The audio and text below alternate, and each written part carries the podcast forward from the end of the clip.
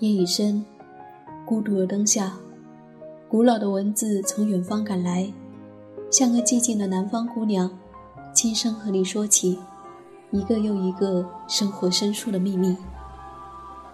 荔枝 FM 一四六四九，寂静书房，我是夏意，我是夏意，和你一起虚度美好时光，和你一起虚度美好时光。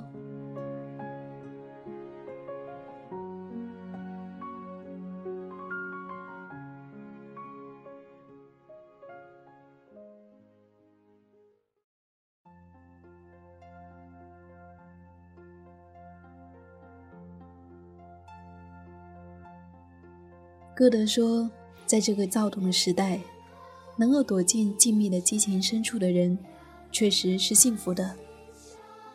荔枝 FM 一四六四九，欢迎来到寂静书房，我是夏意，夏天的夏，回忆的忆。感谢你在这个时刻和我一起打开书籍，倾听生命的另一种声音。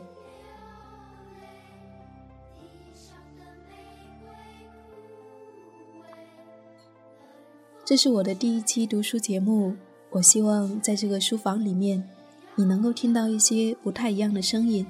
至少，这里没有时下畅销的书籍。我总是相信，好的书籍是寂静的，它从不喧哗，也不爱闹。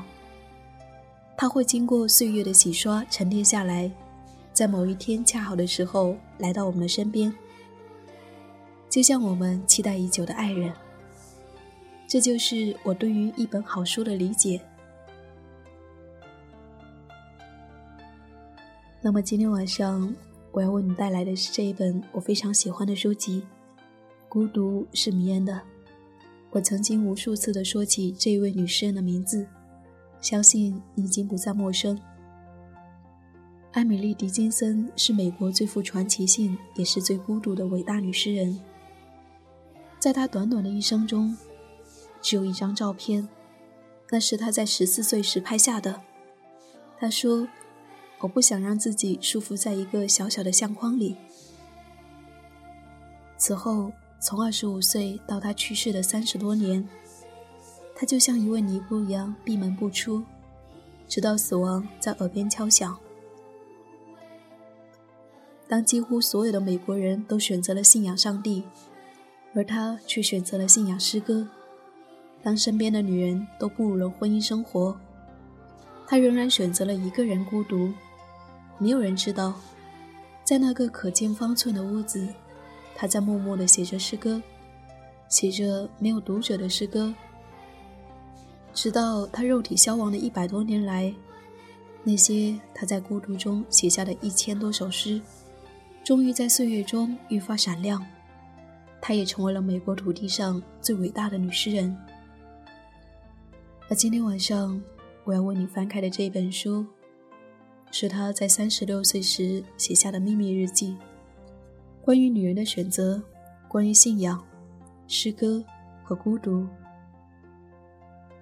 那么接下来，我想安静的读给你听，可能你会听到我在翻书的声音，嗯，希望没有吵到你。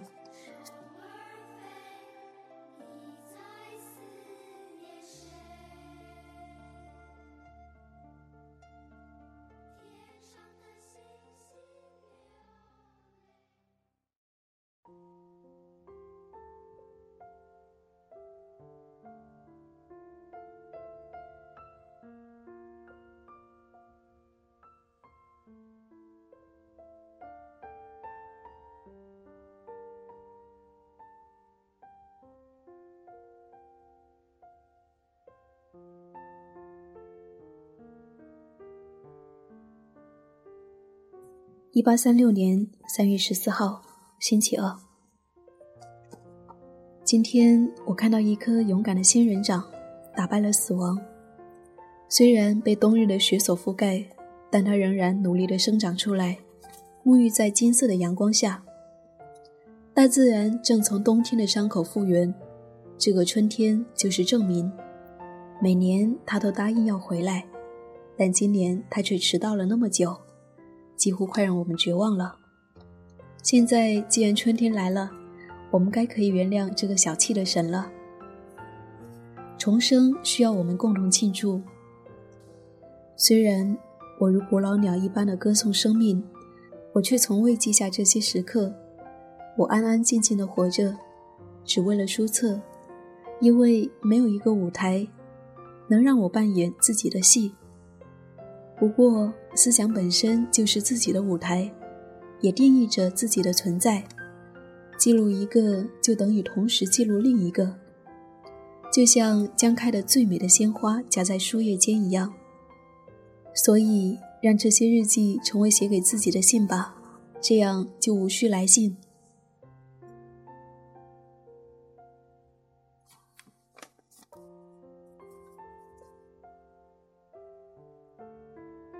四月十日，星期三。鸟叫声在黎明前唤醒了我。这一整天势必充满了对歌声的渴望。我的幻想就像天马行空，但却不能写出一行诗。于是我开始做早餐，好给幻想一点时间的酝酿。稍晚，在我烤完面包之后，我再度打开一张纸，可是心里依然出现障碍。接着，我马上感受到了这一股熟悉的恐惧，它就像刀一样刺着我的心。可是，我却没有字句可以将它描写出来。一股更大的恐惧随之而来，即使是在诗完成以后，我的思想仍可能会麻木不仁。当疑问出现的时候，它就像恶魔一样把我整个阻断，完全掌握我的生命。如果这样，我就会向希金森先生求助，因为我相信他可以指点我真理的道路。我不能衡量自己，但我又很害怕他的标准不能够忖夺我。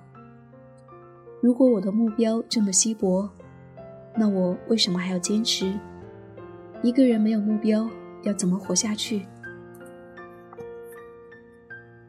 希金森先生很良善地鼓励我继续写下去，虽然他通常会批评我，但他也会赞美我的作品。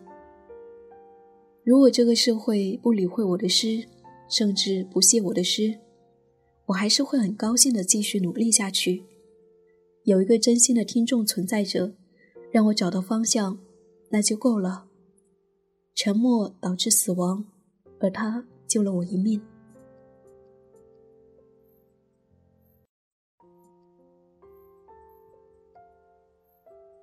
五月八号，星期三。晚餐在傍晚的时候就准备好了，而我和白朗林女士度过了愉快的时光。在她面前，我感受到诗的力量和一个女人的力量。她非常诚实地将她的心还有她的生命转化成诗。诗人是真正说实话的人，可是真理却从来不会受性别所限制。他的真爱来得很晚。而他的十四行诗可以证明，这迟来的快乐的确补偿了先前的贫乏。我曾经羞怯地敲过爱的大门，但是只有诗开门让我进去。我所看到的只是热情的侧影，但热情与创作总是同时来临。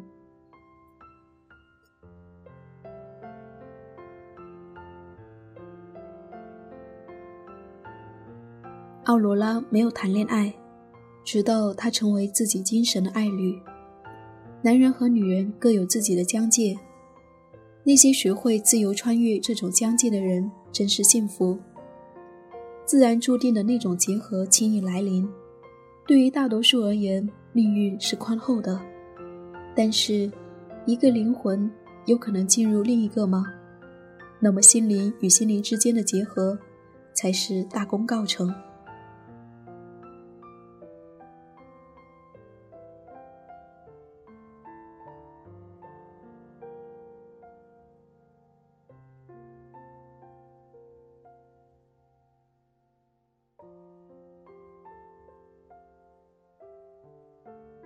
六月十四号，星期五。有时候，维尼的说服力远胜于我拒绝的力量。父亲的固执遗传给我们两个人。两列在同一条铁轨上、方向相同的火车一定得停住，否则会是悲剧。除非其中之一找到其他的道路。今天他征服了我，让我陪他去亚当家，去看一看他们最新的家具。他希望能为自己的卧室增添一些新的窗帘，所以正在找一些合适的布料。在店里，我试着让自己变成一个隐形人。可是还是逃不过邻居老太太的法眼。为了躲避她跋扈的个性，我假装没有看到她。可是很快我就听见她的声音从一堆布里面传了过来。他对一个同伴说话：“那个是爱德华·狄金森的女儿，拉维尼亚。另外一个该不会是他的姐姐艾米丽吧？这真是奇怪。”我们很难看得见他，你见到过他吗？没有，我在他小的时候就认得他了。他从小女孩开始就很奇怪，有些人觉得他有点疯，所以不肯和他做朋友。这是多么尖锐的批评呢！从那一堆丝绸中说这样的话，那位女士可能会以为不会被我们听到，可是。他的声音似乎还是太大声了。他只说了一些肤浅的看法。那些人不知道，疯狂可能是智慧的神圣伪装。一点疯狂让受困的心智得以放松。每个人都可以由自己的角度来观看世界。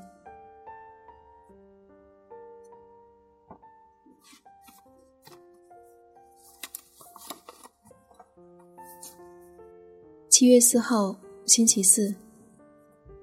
今天下午，房子是我一个人的。母亲、父亲还有维尼去参加国庆日的野餐。我不想去这样的活动，但是维尼却自愿参加。他很想在活动中找到乐趣，可是我宁愿自己选择自己的乐趣。肉体的相伴并不能减轻孤独。如果不能了解彼此，虽然两人合而为一，但是这样的陪伴还是可能失败。与自己作伴是最大的快乐。我们内在的听众，就是我们的好朋友。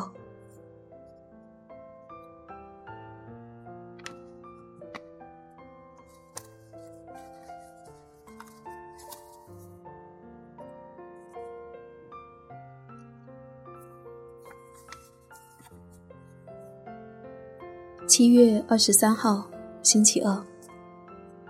今天我在整理花园时，奈德和克拉拉来访。他们的来访带来了欢乐。天色亮得像青铜，而微风也如此的清凉。我与克拉拉在聊天，这是我们的习惯，也是我们特殊的乐趣。她比一般女孩受到更多的痛苦，她天性里的同情。还是超越了她的耐心。我看着她的成长茁壮，我有信心，她将来一定会过得快快乐乐，因为他的热情使他的生命更强而有力。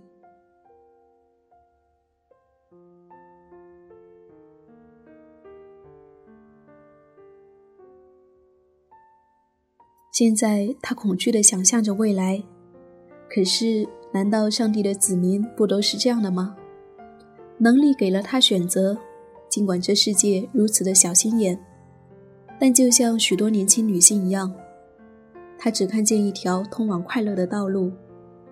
在他二十三岁时，他就觉得自己老了，便害怕自己永远找不到生命的伴侣，因为奥斯汀的家永远不会是他的，所以他想找一间房子属于自己的住处。我猜想，他一定会觉得为什么我不会这么想。或许他没有想到，我曾经和每一个女孩一样，有着同样的梦想。直到一个更大的梦想超越了他们，接着我就享受到这一份自由。写诗跟被爱一样重要。如果现在妻子是我的头衔，那么我会是诗人吗？得到家庭却失去了灵魂，有什么好处？一个被抓到的鸟就不会再歌唱了。可是克拉拉得倾听自己的灵魂。我建议她耐心一点。延迟的梦一旦完成，一定是最美的。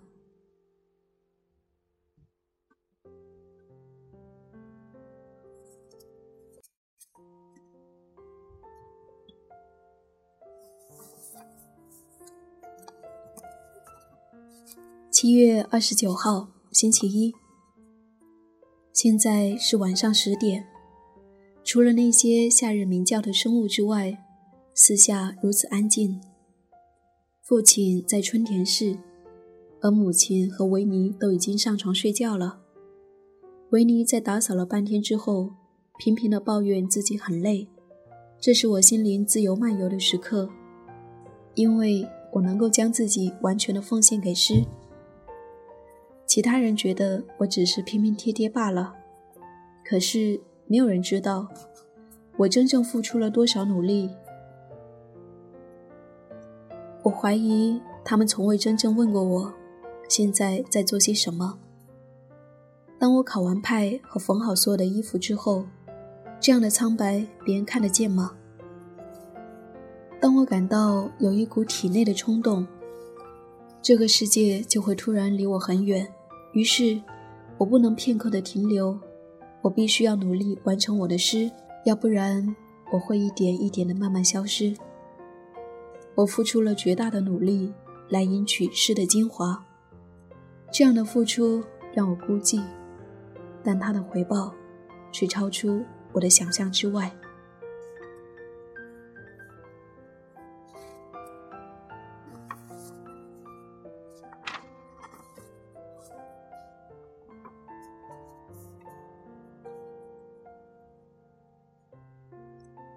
十月一号，星期二。今天我收到希金森先生寄给我的一封信，好像专程是为了回答我那些从未出口的问题。他说他很希望能够帮我建立我的艺术，使我能够发挥全部的创造力。他也很重视我们之间的温暖友谊，这同时也是所有努力的基础。我的老师继续鼓励我前往波士顿。因为在那里，我将发现全世界，并且寻找精神的活力。他知道我有一些家庭义务必须完成，也知道为何我不愿意旅行，但是他还是希望能够说服我。希金森先生是一位见多识广、饱学多闻的人，他很难了解我狭窄的生活圈，也很好奇我的缺乏活动，但是。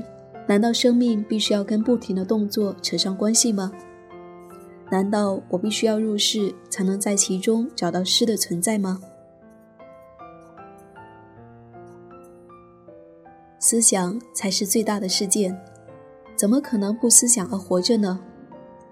有些时候，简单的生活反而是最复杂的。我住在父亲的房子里，可是这几堵墙并不能限制我的心。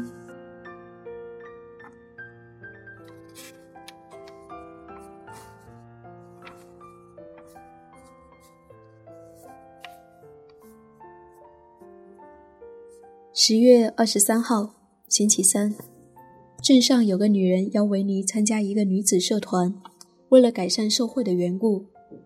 现在她脑子里充满了投票权和改革，可是我相信，维尼很快就会想要逃避这些议题的负担。他的热情是可以改变的，他们的努力为自己带来了荣誉，我不该反对的。可是我向来不以革命妥协，他们的特殊会制约我。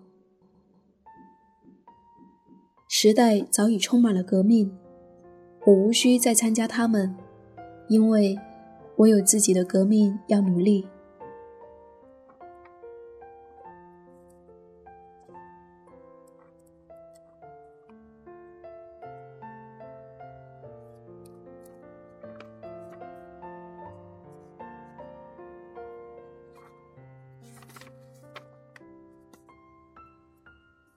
一八六八年三月十二号，星期四。上个星期五晚上，贺兰先生终于出现在教堂。演说的题目是女性问题。我没有参加，但快报全文刊载了。人们挤在教堂里准备听演讲，而演讲似乎也使他们十分满意。这些日子以来，许多讨论女性可不可以投票的议题纷纷出现。这些问题我没有兴趣，国家事务在我的心门之外，我只是记录过程罢了。但为什么可以用性别来决定谁该参加游行呢？贺兰医生反对女性投票权，但是他更深的想法却使我感到不安。对他来说，女性只是一个合法的角色，那就是家庭主妇，照顾全家。他说，所有的男女都该结婚，家庭是神圣的处所，所有有价值的事物都依靠它。那么，他会不会看不起那些不能结婚的人呢？如果我不能帮忙借由繁衍来报效国家，那我的果实是不是无甚可观呢？我相信只有少数人知道性别前的灵魂。性别前的灵魂指的是，只要有相同的机会，天才与努力都可以发挥。正如希金先生曾经告诫的。纽约是一个，因为他爱真正的我；而空闲时间的奥斯丁也是一个，因为他能够欣赏无限的智慧。现在的我很高兴有这个新朋友，他不限定任何可能，其他人只是假装，觉得我们对于严肃的男人是轻松的书本。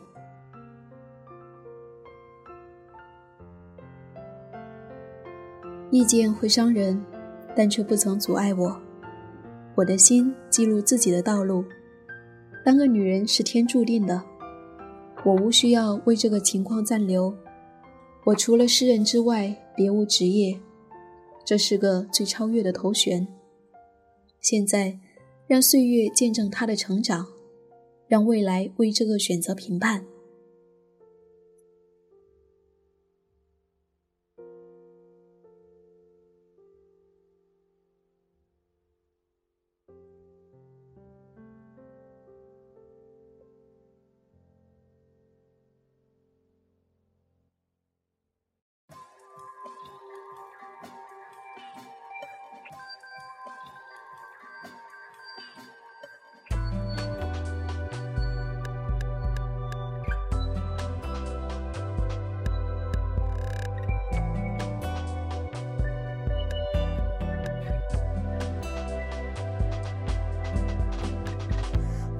夜空中轻轻的哼唱，雨随着歌声悄悄的开放，怎么啦？也在我们相爱时变得荡漾。来吧，我们一起去向未知的远方。在夜空中轻轻地哼唱，雨随着歌声悄悄地开放。这夜啊，像温柔的水，沾满了你的眼睛，baby，在午夜的公路旁，我们守候。让我们在黑夜中相拥，baby。心中的舞蹈是那么美。让我们在黑夜中燃烧，baby。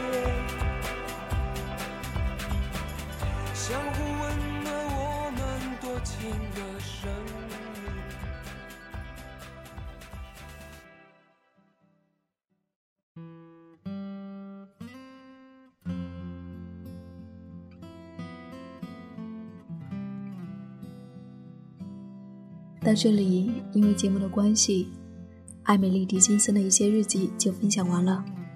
不知道你听完有什么感受呢？就是这样的一个女人，在她短暂的五十多年的生命中，选择了与诗歌和孤独为伴。有谁能说，一个女人必须要结婚，必须要生孩子？对于艾米丽来说，诗歌何尝不是她最好的选择呢？事实也证明，在他去世后的日子，那些诗歌，那些他从心灵留下来的孩子，在岁月中越发的美丽，影响了无数的人，也包括此刻正在读书的我。我也总是相信，每个人都有权利去自由的选择他的生命该如何度过，这无关道德，无关对错。只不过选择的道路不一样，你得到的结果也会不一样。当你选择了那一条比较少人走的路，选择了不追求当下的潮流，不跟随周围人的步伐，必然会带来一些异样的眼光、不解。艾米丽·狄金森同样也如此。但是最终，心灵的指引还是战胜了周围嘈杂的声音。在那些孤寂的岁月中，他曾经说：“如果没有人听见，那为什么还要歌唱呢？”是啊，没有听众时，为什么还要歌唱呢？我也常常想这个问题：我们所坚持的东西，一定要得到他的认可，或者说拥有某种看得见的回报，才有继续下去的意义吗？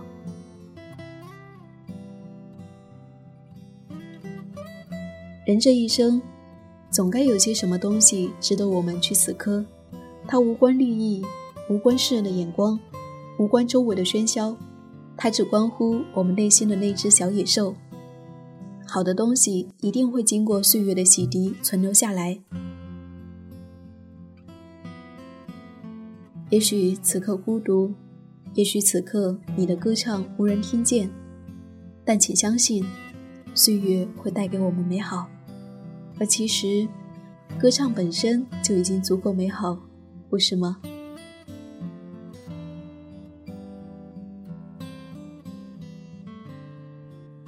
节目的最后，分享一封在微信公众后台“行走者”发来的留言。常常会觉得自己和身边的人格格不入，比如说，他们整天追剧，吐槽电视剧里的情节，娱乐圈的八卦。而我却不喜欢聊这些，不爱关注。再比如，我习惯每天早睡早起，而他们总是熬夜，早上睡到很晚才起来。有的时候在想，是不是我太另类了？曾经，我也试过改变自己，融入他们，和他们一样。但是我发现，我真的不喜欢那样的生活。下一节。不知道你是否曾经有过这样的感觉？你是否会有这样的孤单感？还是你周围的人都是和你一样志同道合呢？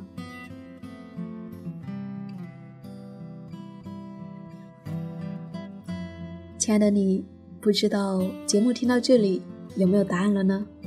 我想说，我和你一样，我也时常感到孤单，特别是在大学刚刚开始的那一两年。但庆幸的是，在大三以后，在旅途中，我遇到了许多志同道合的人，他们的存在也带给我许多勇气。如果你暂时的在生活中没有碰到，也没有关系，就像艾米丽·狄金森那样，让心灵成为自己的陪伴者。当然，如果你愿意。也可以把我当成你在远方的朋友。不过，我觉得，相对于暂时的孤单，最重要的是，一定要相信你的内心发出的声音，它会告诉你，什么才是值得你去坚持的。相信我，不必为了大多数而选择违背自己的内心，去迎合他们的选择。这也是《孤独是迷人的》这本书告诉我的。